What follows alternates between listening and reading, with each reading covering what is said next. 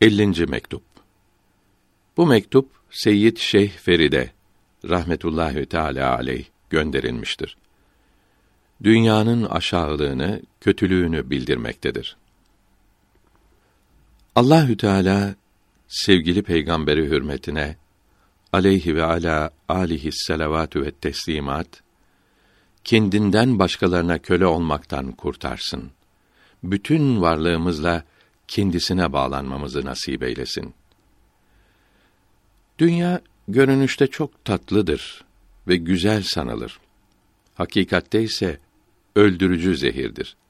İşe yaramaz bir maldır. Ona bağlananlara, tutulanlara kurtuluş yoktur.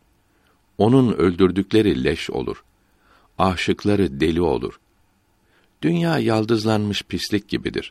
Şeker kaplanmış zehir gibidir. Aklı olan bu bozuk mala gönül kaptırmaz. Alimler buyuruyor ki bir kimse ölürken malının zamanın en akıllısına verilmesini vasiyet etse zahide vermek lazımdır.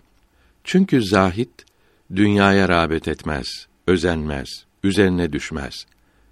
Dünyaya düşkün olmaması aklının çok olduğunu gösterir. Daha yazarsam çok uzayacak. Şunu da bildireyim ki faziletler sahibi Şeyh Zekeriya bu yaşta defter tutmakla meşguldür. Buna tutulmuş olmakla beraber ahiret muhasebesi yanında çok kolay kalan dünya muhasebesinden korkmaktadır.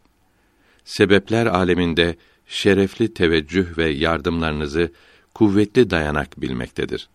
Yeni divanda da o yüksek makamın memurlarından olduğunun bildirilmesini ümmid eder.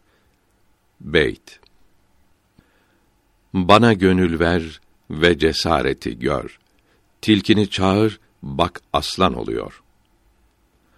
Allahü Teala size görünen ve görünmeyen devlet ve saadetler versin. Akıl başkadır, zeka başkadır. Akl iyiyi kötüyü, faydalıyı zararlıyı anlar ayırır. Aklı az olanın zekası çok olabilir.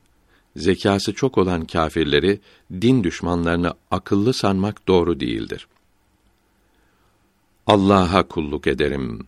Taptığım dergah bir. Bir lahza ayrılmadım tevhidden. Allah bir.